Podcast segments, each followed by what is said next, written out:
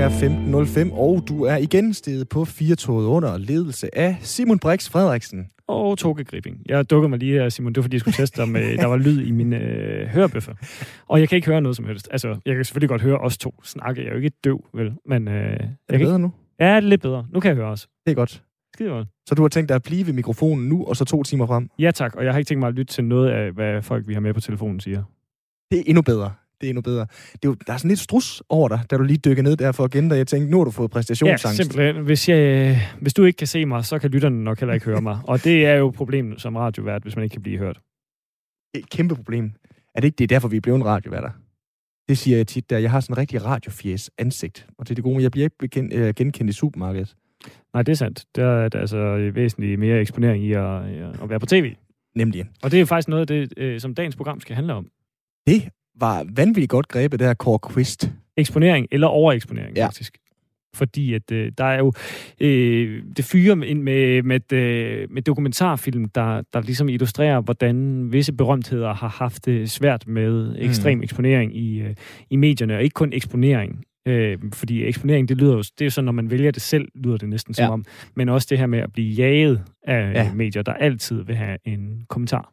Vi vil så gerne helt vildt tæt på de her karakterer, ikke også? Der, vi vil følge storheden, vi vil følge det afgrundsdybe fald, og øh, der er jo, som du selv siger, nogle dokumentarer, der kører på det. Jeg kan huske, for nogle år siden så jeg Amy Winehouse-dokumentaren. Der fik jeg det sådan halv dårligt med at Ja, se men den. også fordi den er vinklet i hvert fald, øh, som man som seer, og det tror jeg også har været tilfældet til dels, øh, at man efterladt med det indtryk, at, at der er altså en far, der virkelig ikke har vidst, øh, hvornår han skulle øh, klods bremserne på vegne af sin øh, datter, som han var. Var, var han manager for hende, ikke? Eller var Ja. han agent? Jeg tror, manager, tror jeg, titlen er. Jeg tror, agent så er det over i fodboldens verden. Niklas Yes. Benten og hans far var agent for ham. Det er øh, heller ikke nogen helt vild god opfindelse nødvendigvis, at du har familiemedlemmer til at varetage den slags.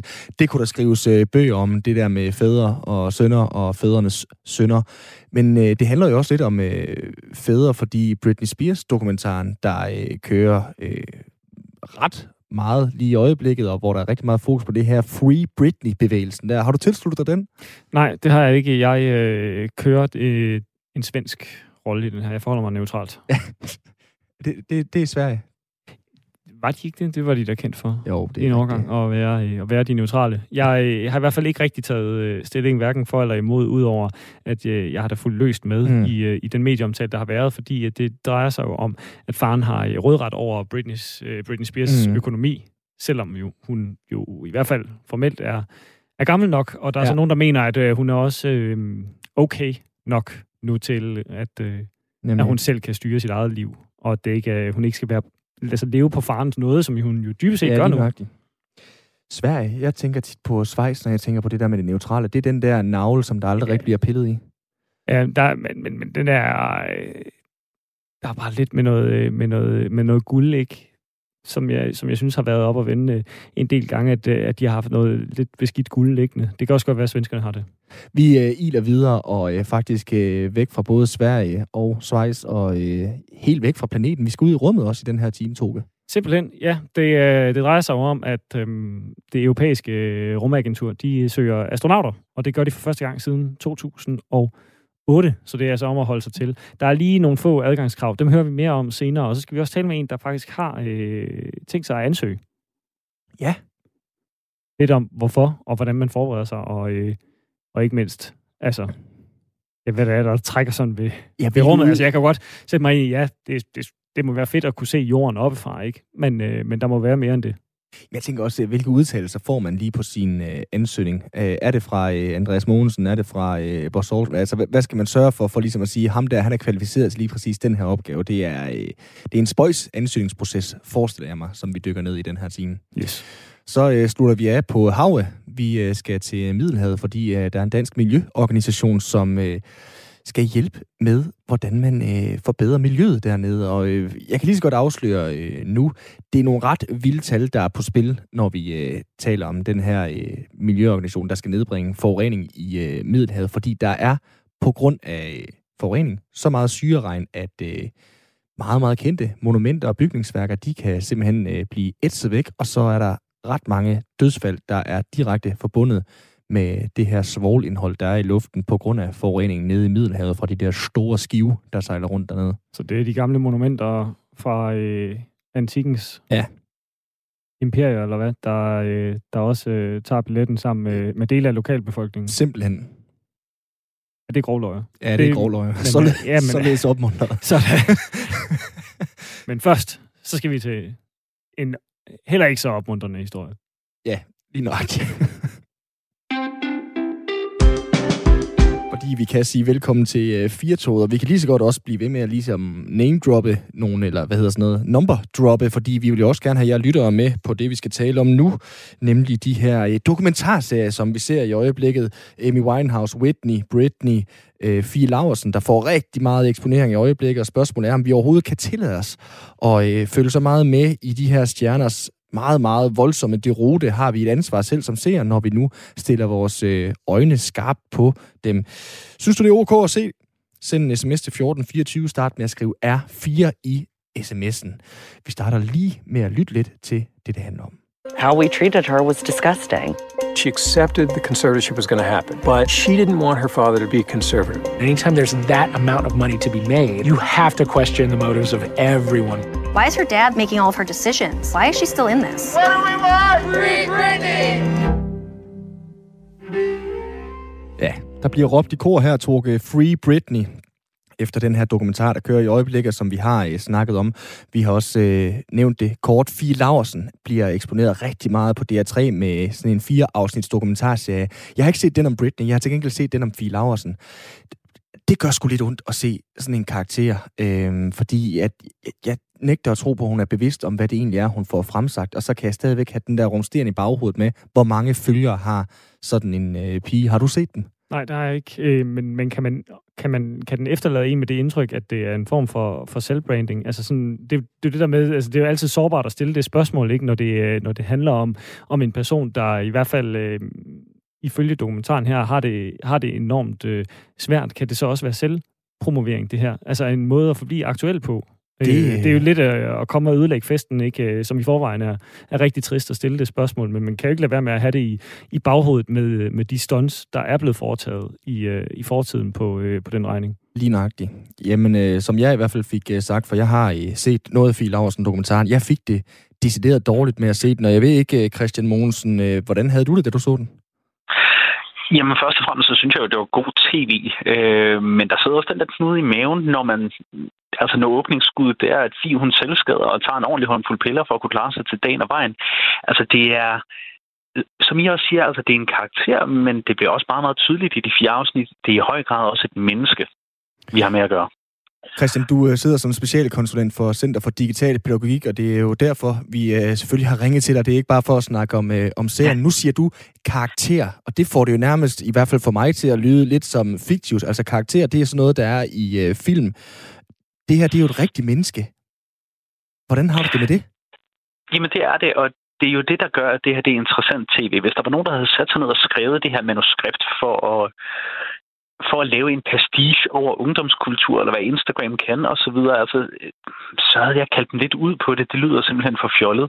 Men når jeg ved, at det her, det er Fie Laursen, personen eller personaen, som jeg jo på en eller anden måde også har vokset op med igennem min ungdom, hun har bare altid været på de nye medier. Men det er jo også det, der gør det spændende. Det er også det, der gør det tragisk. Har de selv valgt at stille sig frem på den måde? Det tror jeg. Altså, Fia er jo voksen øh, og, og har selv sat sin underskrift og sagt, at det der, øh, den videograf, fyr med kamera, øh, måtte følge hende til det, der så skulle blive de her fire afsnit. Så ja, det har hun. Men som Fia også giver udtryk for i løbet af serien, hvis der er nogen, der har et kamera eller noget opmærksomhed eller nogle penge, jamen så siger hun ja, øh, på godt og ondt.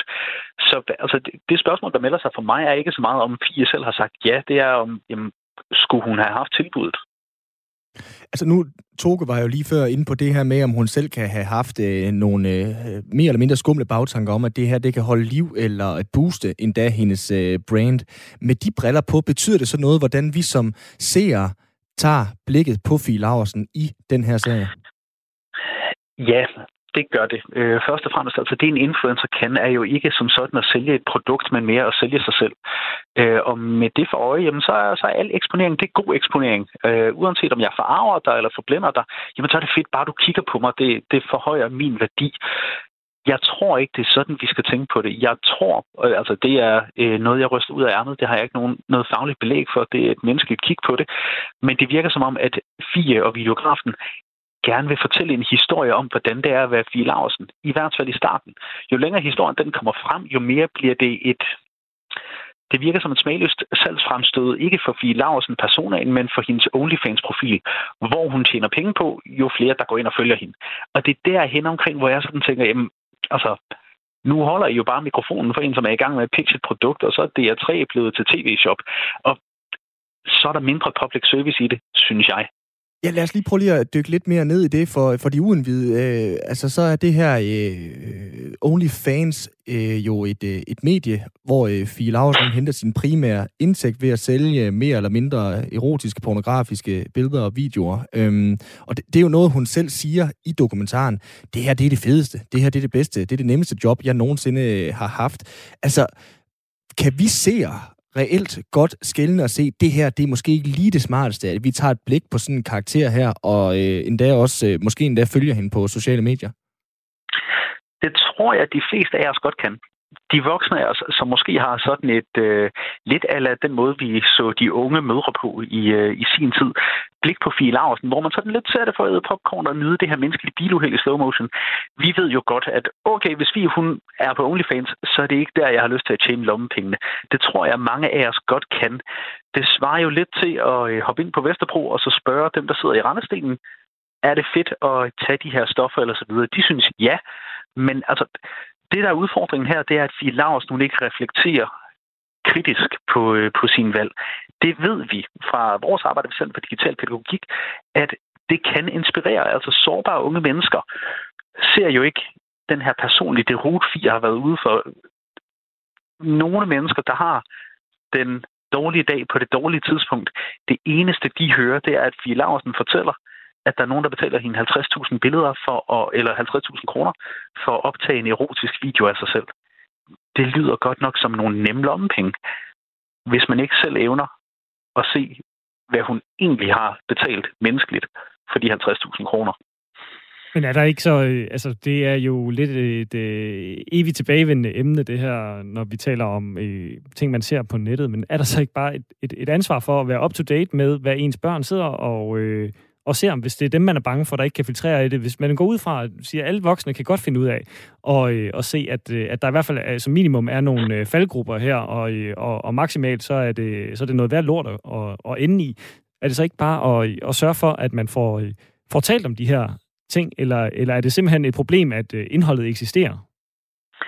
I den bedste af alle verdener, så jo, så, så er det det, vi skal forpligte alle voksne på. Det ved vi også bare, det er urimeligt, og det lader sig ikke gøre. Men når vi... Altså en dokumentarserie som den her, eller Free Britney, som også er i den grad et, øh, et spark i mellemgulvet for dem af os, der havde øh, idolplakater med hende på væggene som teenager. Men en ting er, hvad vi kan forvente af de voksne. Jeg er meget tryg ved, at de her dokumentarserier bliver taget op i øh, dansk eller medieface-teamen, og så analyserer vi dem sammen og kigger på det med en voksen, der kan vejlede eller pege. Men det er ikke nødvendigvis sådan, de bliver set.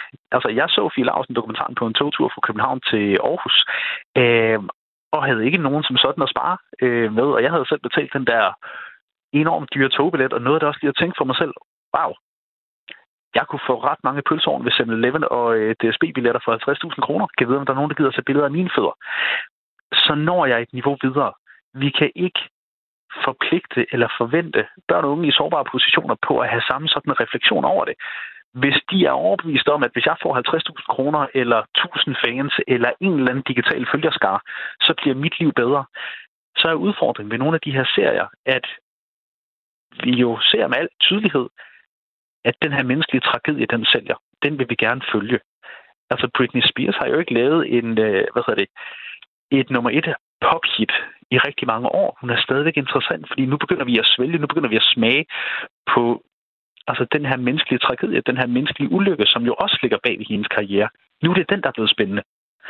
Og hvis jeg sidder og tænker, jamen altså, jeg kan ikke skrive et pophit, men jeg kan det med godt blive en menneskelig tragedie, så har vi en udfordring, fordi så er der en samtale, vi har glemt at tage.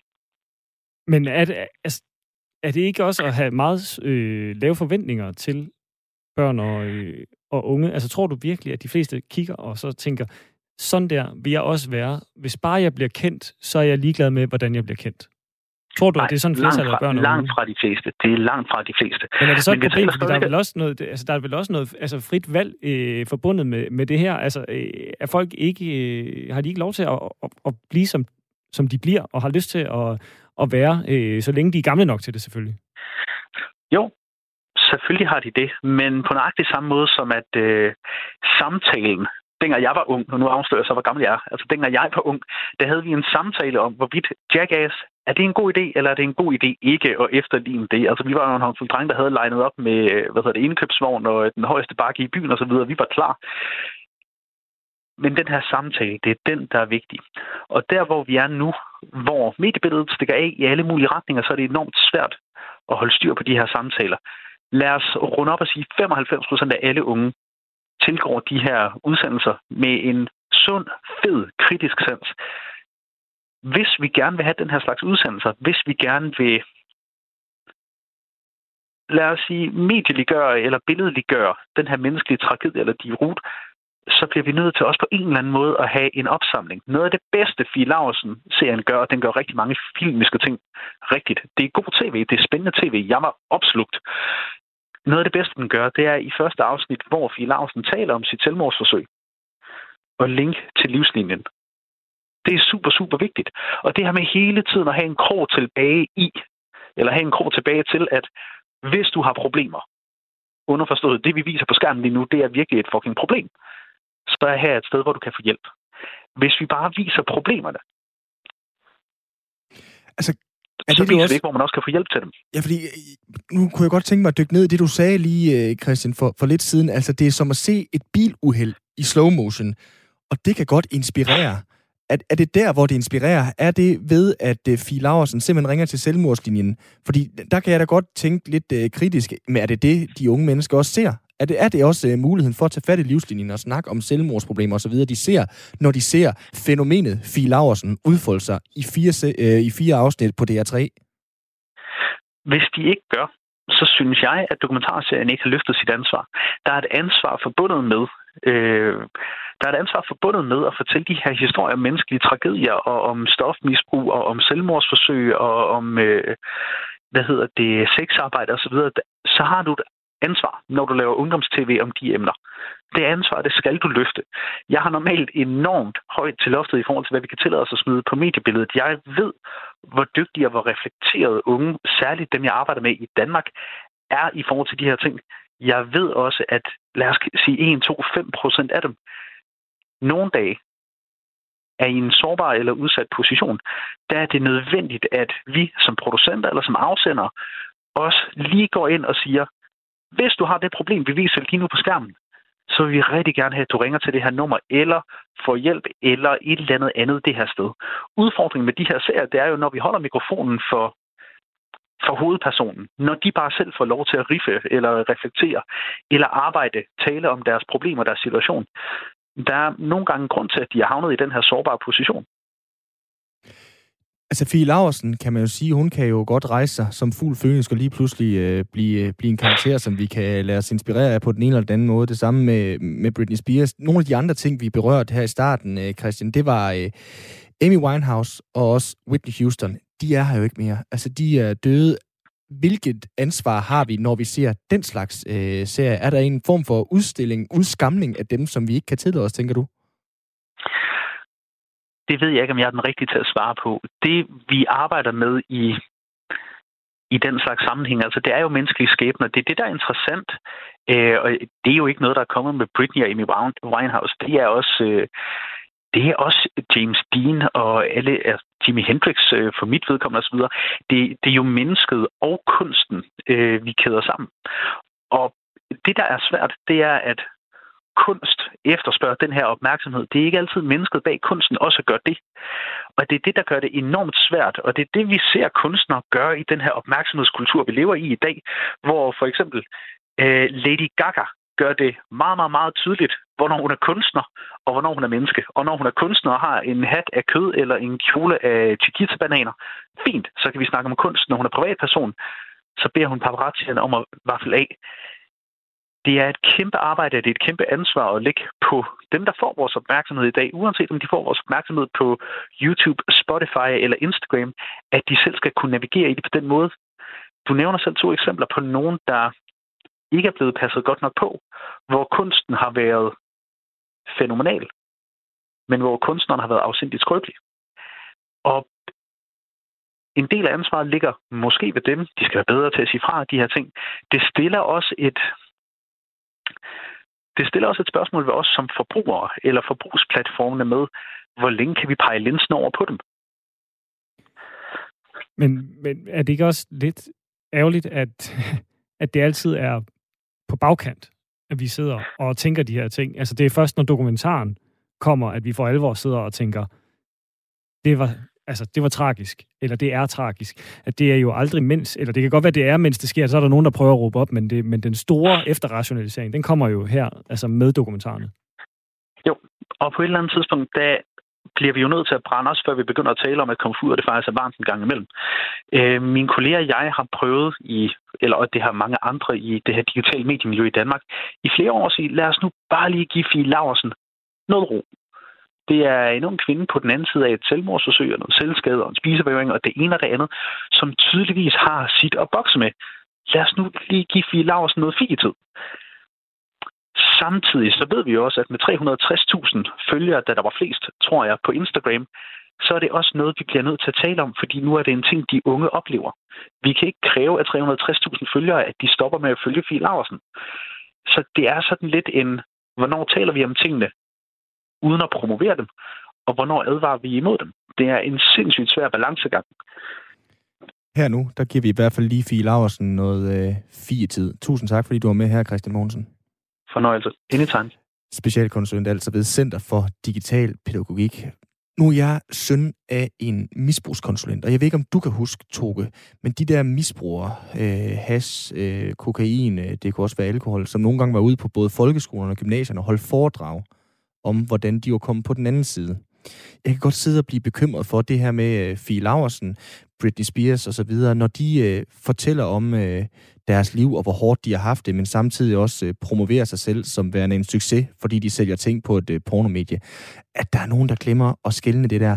Min øh, far, misbrugskunsten, han siger tit, de der folk, der er ude og holde foredrag på skolen, man skal passe på, fordi de fremstiller sig selv som en succes, og så kan der sidde nogen af dem på bagerste række, som siger, jamen hvis han kan tage stoffer og alligevel ende som en succes og holde foredrag her, så kan jeg sgu også godt forestille.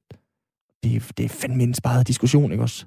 Jo, men også når du er kendt for at være kendt, ikke? Ja. Altså, så er det jo svært at lige pludselig at slippe det der med at være kendt, fordi så slipper du også din indtægtskilde. Ja. Så der, altså, ja, der øh, vi kunne tale i lang tid om det her. God gamle Amalie Sigeti, kan jeg huske, i et radioprogram sagde engang øh, på spørgsmålet, hvad vil du helst, Amalie, fra Paradise? Vil du helst være kendt eller anerkendt? Og hun svarede, hvad er forskellen?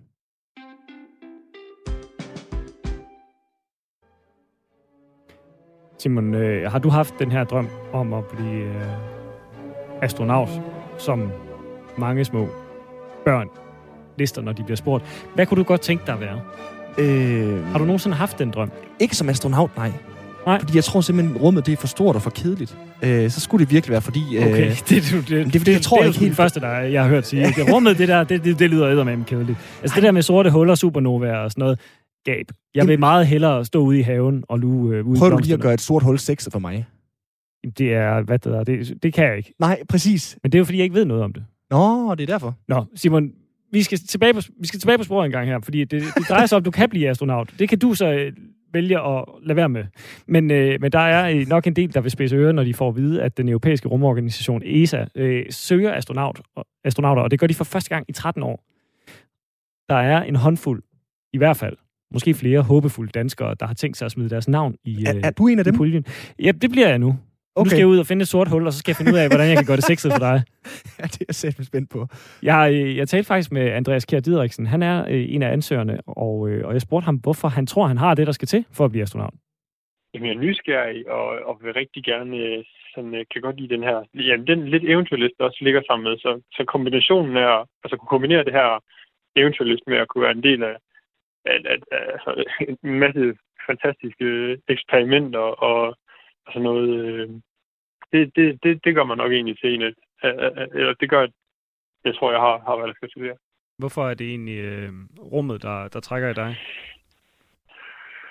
Oh, jamen, der er jo et eller andet... Altså, jeg, har sådan, jeg har altid været nysgerrig på at forstå, hvordan ting fungerer, og så er min interesse bare, at, at den vej sådan ligesom blevet lidt over på, på rumfart og, og rummet. Øhm, forstå, øh, hvordan ting fungerer, så ja, af den sådan omvej er jeg så blevet mere og mere interesseret i rumfart, og Øh, og så synes jeg, at det er fedt, at alle de her forskellige eksperimenter, som du for eksempel bliver udført på, på den internationale rumstation. Så, så det er jo ikke bare en enkelt retning, øh, man laver forsøg for. Det er jo alt muligt med, jamen, øh, hvordan kroppen opfører sig til jamen, at gro krystaller eller at gro planter i, øh, i vægtløs tilstand. Så der er jo en kæmpe stor diversitet i, i opgaverne også, øh, som jeg synes også er, er super interessant, så man, man får lidt mulighed for forhåbentlig at, at være en del af en masse forskellige ting. Er det, er det en drøm for dig at blive astronaut? Jamen, det, det, det har altid været en, en drøm at, at komme ud i rummet og blive astronaut. Øh, og det er den her kombination af at, at bruge naturvidenskaben og altså forstå, hvad, hvad er det, vi har med at gøre, og samtidig at du kombinerer det med, øh, med den her eventyrlæst, øh, skubbe lidt til grænserne for, hvad vi kan, når man siger så. Øh, kunne overleve ude i rummet øh, på en rumstation vil jo helt klart være også en, øh, øh en, en fantastisk oplevelse, sådan stiller den her ja, eventyrlyst, en, eller, eller måske ikke stiller den, men, men, men vækker den endnu mere. Er der også noget tiltagende ved det der med, at det er sådan øh, lidt farligt? Altså det, det er vel øh, så langt ud af øh, comfort zone fysisk, man kan komme. Altså man simpelthen forlader planeten Jorden, hvor man har tilbragt hele sit liv. Nej, det er ikke det, er ikke, det, er ikke det farlige, der tiltrækker. Altså, der er, helt, altså, der er nogle risici ved det, øh, men, men de er jo, altså, det er jo ikke, øh, men der er ikke noget her, hvor folk har bare tager hovedet under armen og gør noget. Det, det er jo altså, meget kalkuleret, og, og sikkerhed er jo en stor del af det, så det, nej, det, er ikke, det er ikke det farlige i det, som gør det. Altså, det har bare altid været en, en stor interesse for mig at komme i rummet, og, og så kan man sige, nu er chancen der, så skal man også søge den. Ja, ja, hvor længe har du egentlig gået og, øh, og, og tænkt på, at øh, du vil gerne søge, når der blev åbnet for øh, at, øh, at blive astronaut i Europa igen? Det, det har jeg nok vist egentlig øh, ret kort tid efter, at, at øh, Andreas Mogensen han blev udvalgt øh, sidste gang. Så tænkte jeg, så vil jeg også øh, give det et forsøg, når det så engang blev, blev muligt. Har du forberedt dig på andre måder? Altså har du gjort noget i forhold til de her fysiske aspekter, du vil blive mødt af, eller tænker du, at det tager du, som, du kommer, som det kommer? Øh, altså, jeg har ikke forberedt mig øh, ekstraordinært til det her, men, men jeg, jeg holder af at holde mig i fysisk form, så det er ikke fordi, at det kommer som en ny ting. Øh, så, øh, øh, men nej, ellers er de her udfordringer og forberedelser, der kommer til, har jeg også en, at, at det må jeg tage, når, når de dukker op. Så må, så må jeg løse det. Er det nerver eller sådan forventningens glæde nu her, når øh, der er lidt over en måned til, at, at selve ansøgningsprocessen går i gang?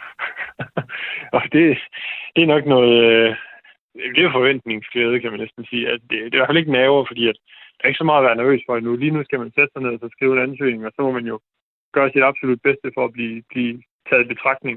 Og så er der ikke så meget mere, man kan gøre øh, på nuværende tidspunkt. Så, så øh, det er jo en forventning om at forhåbentlig at kunne gøre det godt nok til at blive taget i betragtning.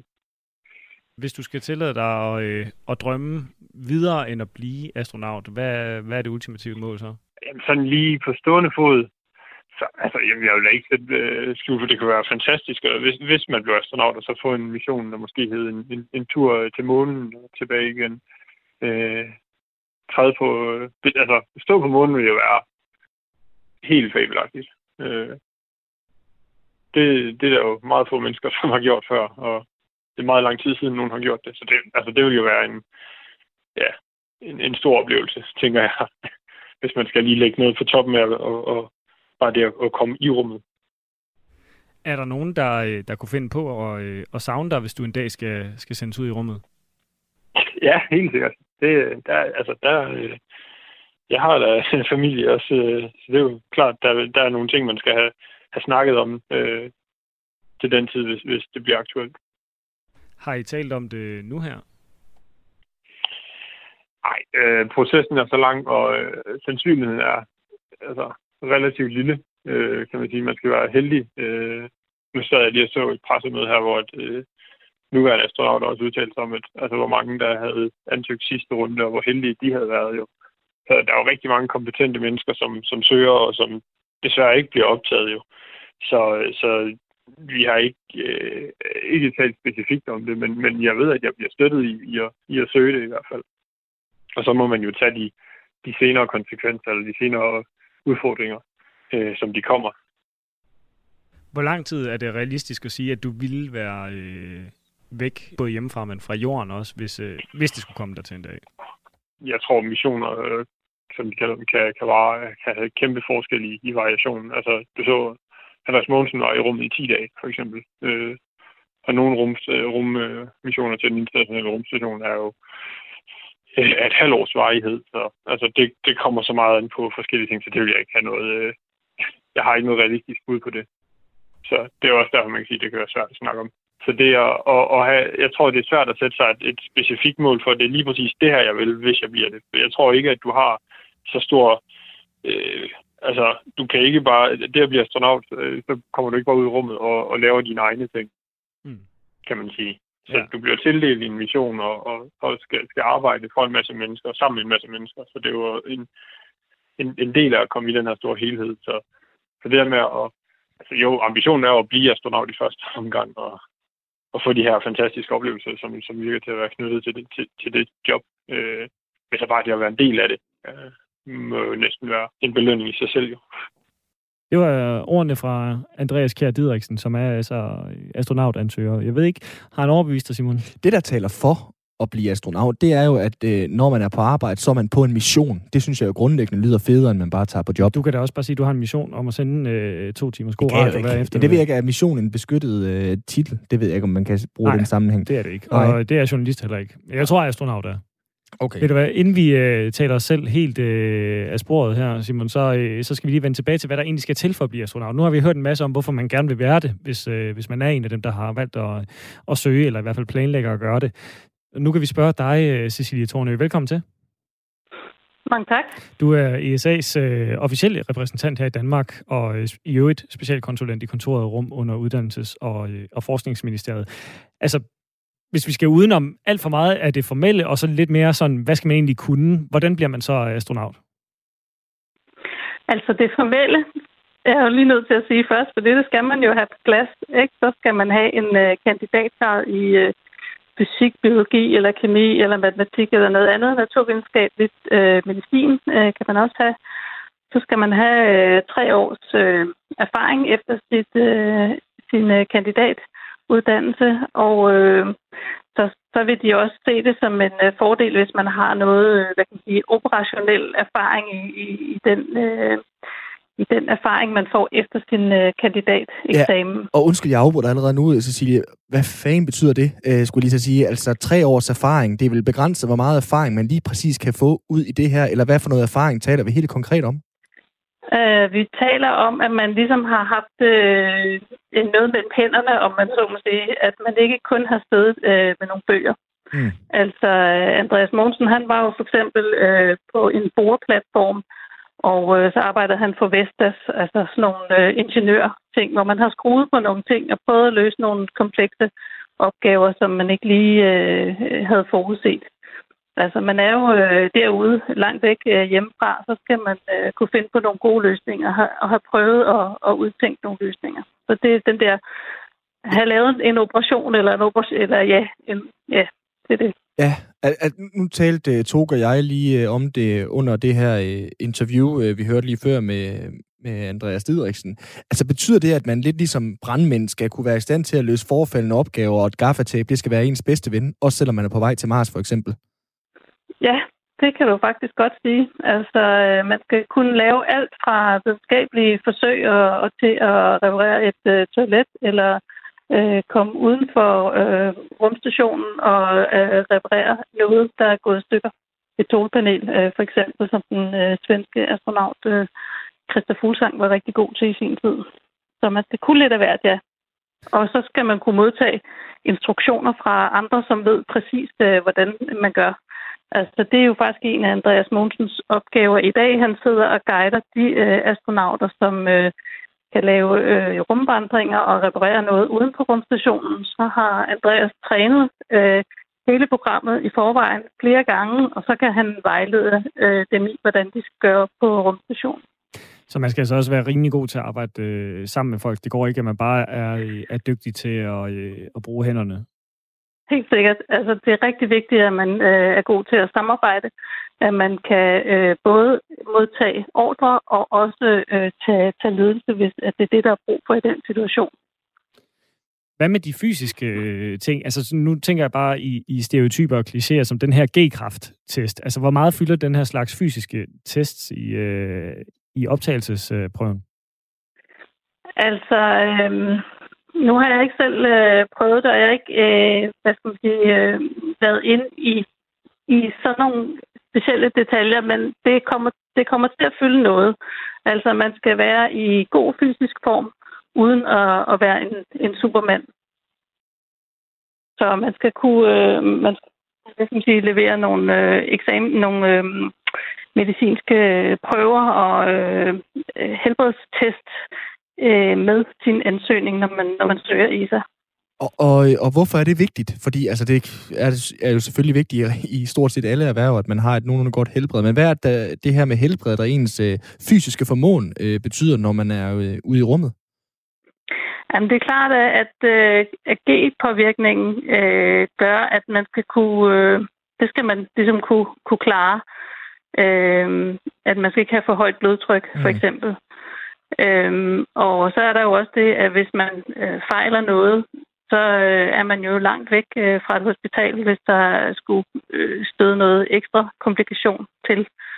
Så øh, selvom øh, astronauterne de lærer at være hinandens øh, læger, så er det jo trods alt ikke sådan, det er ikke de helt store ting, øh, de, de kan øh, lave af operationer og så videre på, på hinanden, så man skal helst være i god, øh, i god fysisk form.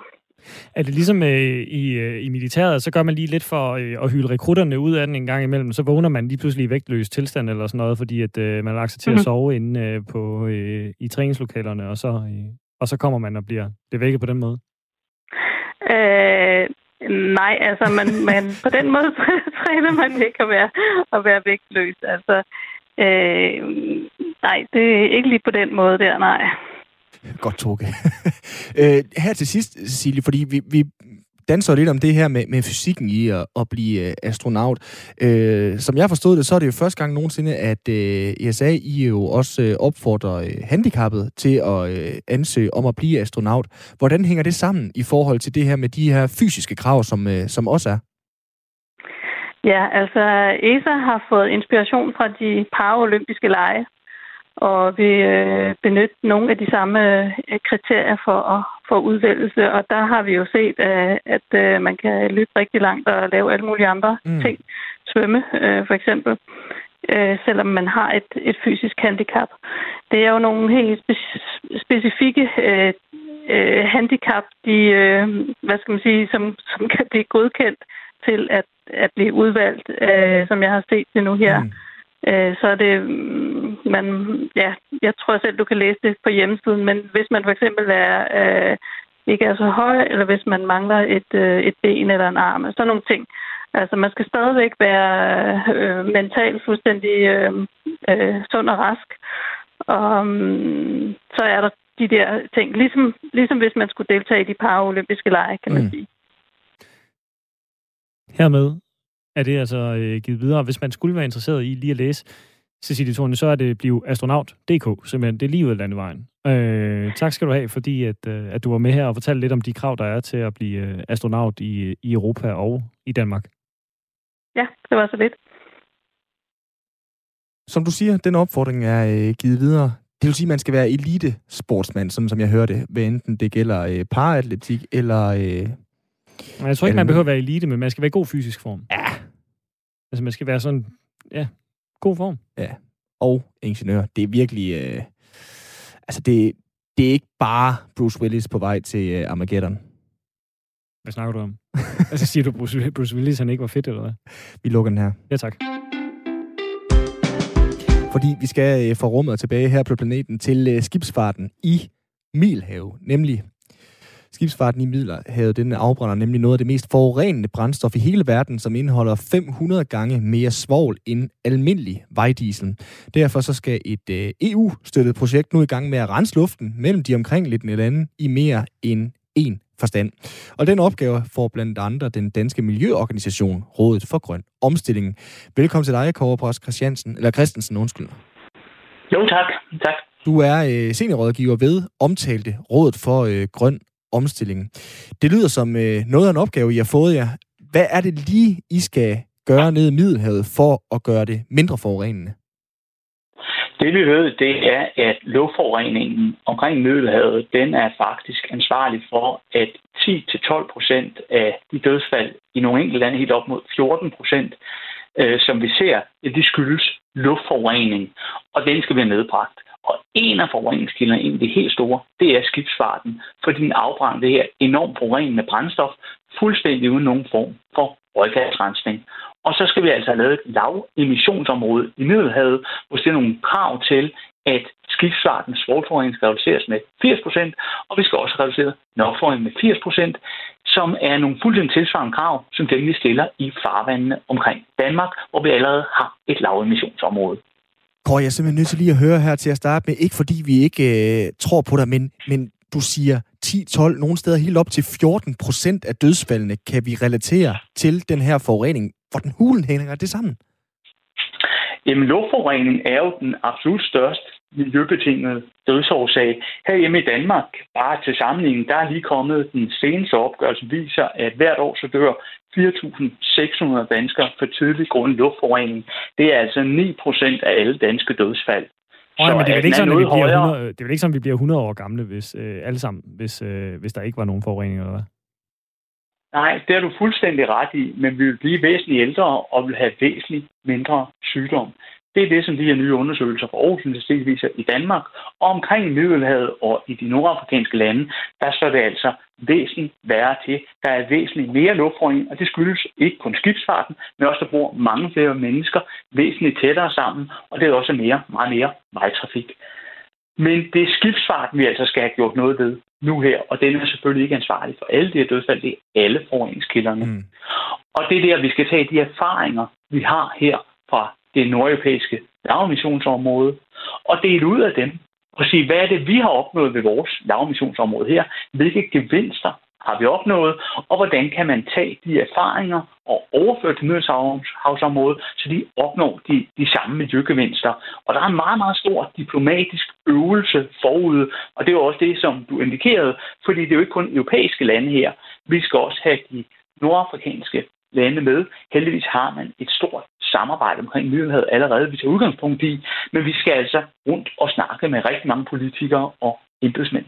Og, og igen, øh, nu, nu bliver det måske lidt name-dropping, øh, Kåre Pras øh, Christensen, seniorrådgiver ved Rådet for Grøn Omstilling, men altså betyder det, at du skal sætte dig til bords med Mærsk og med øh, øh, ledere af forskellige nordafrikanske stater og øh, måske øh, øh, ledere i øh, Grækenland og Italien osv., og så sige til dem, jeres skib, de må godt øh, sejle, men øh, de skal bare være grønnere, eller hvad, hvad hulen går opgaven ud på?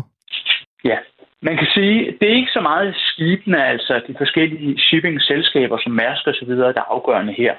Fordi det er nationerne, der afgør det her.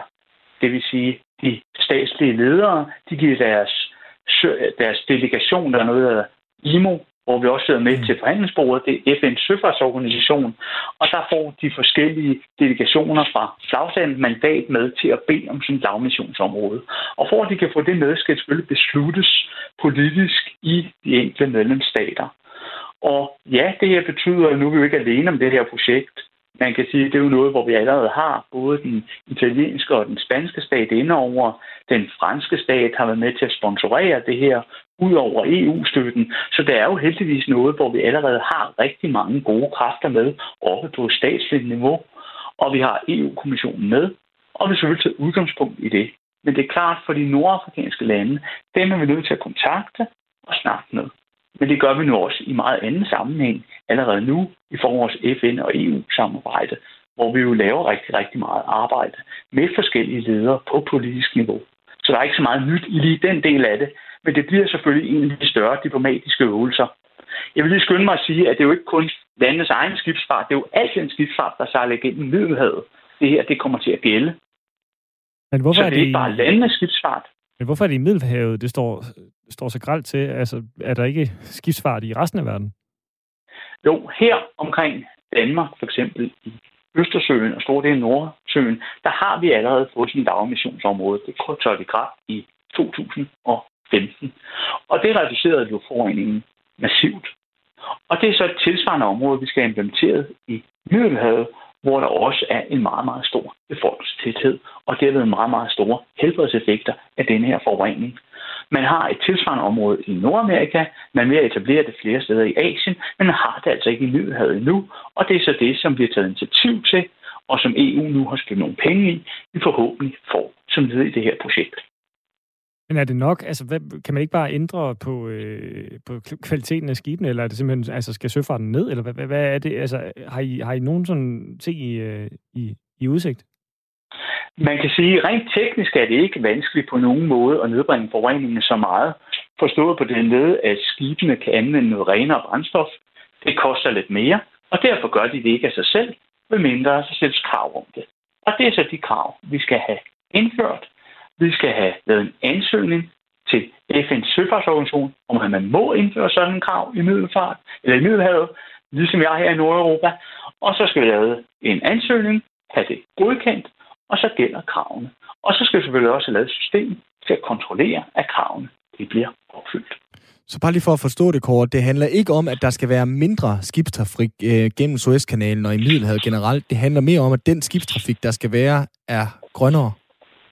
Det handler lige præcis om, at den skibsfart, der er i Middelhavet, den vil jo vokse formentlig. Den skal anvende noget renere brændstof, og så kan den til at rense røgen fra skorstenene og, og hvordan hulen gør man det kun ved øh, diplomati, skulle jeg lige til at sige. Jeg ved godt, der er også andre ting i det, øh, men jeg bliver ved med at dvæle ved det her med, altså sådan en stor spiller som Mærsk, øh, er man vel nødt til at skal have med øh, til, øh, til det her gilde, til at tale om det her, og, og måske få vindmøller på dæknet, eller et eller andet i den stil. Altså, man er vel nødt til også at have de aktive spillere, der sejler rundt i Middelhavet og forurener, til at være med på det her? Øh, egentlig ikke. Forstået på den led, at de behøver ikke vindmøller på dækket og så videre. Det er fint nok at, at, at lave, uh, have den slags grønne tanker, mm. men de behøver bare at sejle på præcis samme brændstof, som de sejler på i de danske farvande. De behøver bare at opfylde præcis de samme rensekrav, som vi skal opfylde i de danske farvande. Så det er ikke rocket science. Man skal ikke ud og opfinde noget nyt på nogen som helst måde. Man skal bare indføre de samme krav til skibene i Middelhavet, som de skal opfylde i farvandene omkring Danmark. Men det kræver selvfølgelig, at man får lavet en ansøgning, at man bliver enig i landene omkring Middelhavet, eller i hvert fald en stor del af dem, så man kan indføre det i en stor del af Middelhavet, så det giver mening. Og det er den øvelse, vi skal ud i. Og ja, det vil kræve, at vi snakker med mange politikere. Det vil kræve, at vi får fokus på luftforurening på en anden måde, end man har i dag i Middelhavsområdet. Og det er så heldigvis noget, vi har 3-4 år til. Og det minder meget om de politiske øvelser, vi gør på andre niveauer allerede i dag internationalt. Men er det så ikke netop vigtigt at få øh, de her øh, shippingfirmaer med? Altså sådan, for, så man ikke trækker noget ned over hovedet på dem, og så siger de, jamen ved du hvad, så flytter vi sgu bare. Altså så flytter vi ud af, af Middelhavsområdet øh, og etablerer øh, altså, hvad der, et, også et andet sted, og så sejler vi derfra. Jamen, øh, jeg skal måske afklare, det er alt skibsfart, der sejler igennem Middelhavet. Så det er alle skibe, der sejler igennem Middelhavet, det her det omfatter. Okay. Skibe er sådan set ligeglade, bare kravene gælder for alle. For så gælder jo både dem og konkurrenterne. Og man må gå ud fra, at folk i Middelhavet, de fortsat køber produkter. Og så længe de køber produkter, så er skibsfarten jo interesseret i rent faktisk at levere produkter, fordi så kan de sælge dem. Og det vil sige, kommer der så lidt øget brændstofudgifter og lidt øget renseudgifter, jamen så kommer de lidt ekstra pris på transportydelsen. Og vi skal lige vide, at det ikke er noget, man nogensinde mærker som forbruger. Vi snakker om, at en iPad, en iPad fra Asien, der så sejles til en havn i, i Middelhavet, den stiger med omkring 4 øre. Altså bare for at sige. Så det er ikke noget, som vi som forbrugere nogensinde vil se på regningen, eller forbrugerne i Middelhavet nogensinde vil se på regningen. Men det er altså noget, der giver rigtig, rigtig store luftkvalitetsforbedringer i Middelhavet. Til allersidst her, Kåre, nu kan vi lige bruge noget af din encyklopædiske viden, øh, fordi du siger, at 12-14 procent af alle dødsfald er på grund af luftforurening, men der er faktisk også en anden konsekvens af den her forurening, nemlig syreregn, som går ud over øh, noget meget specifikt. Hvad er det der? Jamen det er rigtigt. I, i Middelhavet har man jo en meget, meget stor kulturarv. Og en række af den kulturarv er også baseret på for eksempel øh, kalksten, marmor osv. Og det er jo kalkbaseret, og udfordringen ved den her luftforurening, det er, at den giver anledning til dannelse af nogle af de stærke syre, vi overhovedet kender, solsyre og salpetersyre, og det ødelægger altså den her kulturarv. Og derfor er der også meget stor fokus på at få denne forurening væk, ikke bare helbredsårsager, men så også for at skåne kulturarven, så de kommende generationer også kan have glæde af den. Ja, det er nok en fin lille kulderød at have til at hænge foran sig, man både kan redde liv og redde kulturarv. Kåre Pras Christensen, jeg bliver ved med at kalde dig Christiansen. Undskyld, Kåre Pras Christensen, tak fordi du var med her. Selv tak du. Ha' det godt. I lige måde seniorrådgiver ved Rådet for øh, Grøn Omstilling. Så vender vi øh, stævnen vel i skibet mod Japan. Yes. Toge, vi skal... Ja, som om det der OL derovre, det ikke har det svært nok. Ja, hvad er det, der sker? Jamen altså, de har jo lige fyret ham der, øh, Mori, der var øh, formand for den japanske olympiske komité, fordi at han fik øh, skidt i nælderne et par gange. Først så fik han sagt noget med, at det var kedeligt at høre på, når kvinder sagt, snakkede, eller det var vist det sidste, han sagde, inden han blev fyret. Og så, så havde han lige en anden ting, han også var ude at sige noget med, at at de er kommet til... Jeg kan ikke huske, hvad det var. Han, ja. han, han fik dummet sig et par gange. Altså, jeg glæder mig jo helt vildt til OL. Jeg, jeg, jeg havde abstinenser hele sommeren over, jeg ikke kunne se de her forskellige sportsgrene, men nu er kanylemangel i Japan en ny årsag til, at OL er i fare. Og i stedet for måske at starte i Japan, kan vi jo starte her i øh, Danmark, fordi Pfizers øh, vaccine... Ja, det er den slags kanyler. Det er ikke øh, til vægtløfterne og cykelrytterne og øh, hvem der ellers måtte have brug for det. Nej, hvad var det, du sagde i morges, da vi talte om den her historie? Jamen, det kunne være, at man kunne ringe til en, en konsulent. øh, nu ingen nævnt, ingen glemt. Og, jo, øh, og spørge, nu. hvad det betyder med kanylemangel. Lance Armstrong ville nok øh, godt kunne bruge nogle penge, ja, hvis vi lige kunne øh, honorere ham for at komme med kanyle Ja, eller bare ekspertviden om, hvad det kan gøre, hvis en mand ikke har manglet sine kanyler.